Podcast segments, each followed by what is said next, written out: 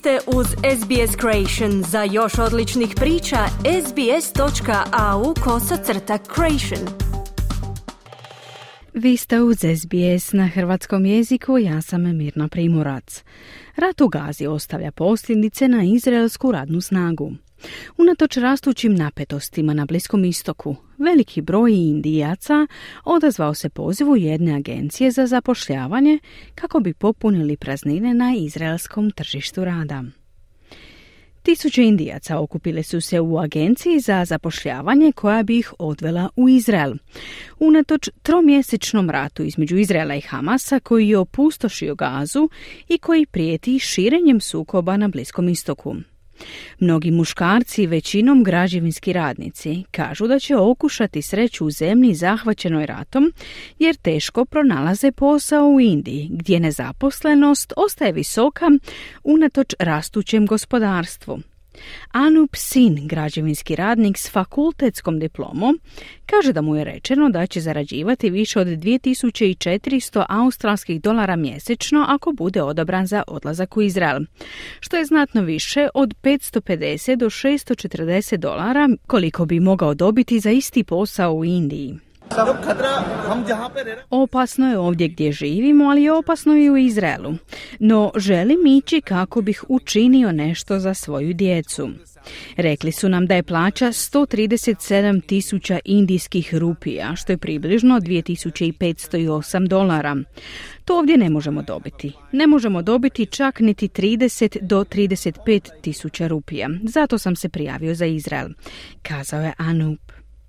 Države Harijana i Uttar Pradesh objavile su oglase za oko 10.000 radnih mjesta za građevinske radnike u Izraelu.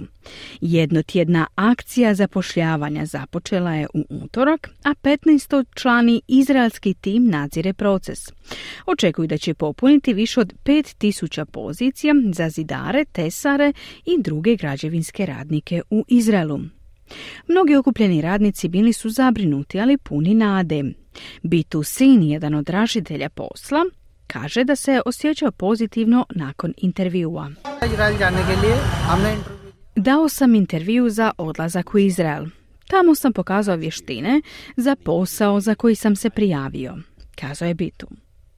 Mnogi ovo vide kao priliku koja se pruža jednom u životu i koja im može poboljšati život čak iako to znači raditi u ratnoj zoni. Ova akcija zapošljavanja za Izrael ističe nedostatke u priči o rastu Indije, koju zagovara premijer Narendra Modi. Fokusirajući se na ulaganje u velike infrastrukturne projekte kako bi privukao tvrtke i strane investitore. S jedne strane, indijsko veliko gospodarstvo je jedno od najbrže rastućih na svijetu i predstavlja svjetlu točku usred nedavnog globalnog pada. No nezaposlenost ostaje briga s postotkom iznad 15% za sveučilišne diplomante svih dobnih skupina i oko 42% za ljude s diplomom mlađe od 25 godina. Tražitelj posla Chandan Kumar izjavio je za Al Jazeera da niske plaće i visoka stopa nezaposlenosti u njegovoj zemlji prisiljavaju ljude da se sele u Izrael. Troškovi života u Indiji su visoki, čak i ako netko zarađuje 50 tisuća rupija mjesečno, što je 910 australskih dolara, to još uvijek nije dovoljno. Dakle, svi misle da će njihove obitelji biti bolje ako oni zarade malo više novca, kazao je Kumar. New Delhi i Jeruzalem prošle su godine potpisali sporazum koji bi omogućio 40 tisuća indijaca da rade u građevinarstvu i medicinsko njeze u Izraelu. Prema podacima Indijskog ministarstva vanjskih poslova za 2022. godinu već je gotovo 13 tisuća indijskih radnika tamo. Prošlog tjedna glasnogovornik ministarstva izjavio je da je indijsko partnerstvo s Izraelom u radnoj snazi počelo prije posljednjeg rata i dodao da je Indija posvećena osiguranju sigurnosti i zaštite svojih radnika migranata. Podaci indijske vlade objavljeni prošle godine pokazuju da oko 13 milijuna indijaca radi u inozemstvu. Želite čuti još ovakvih tema?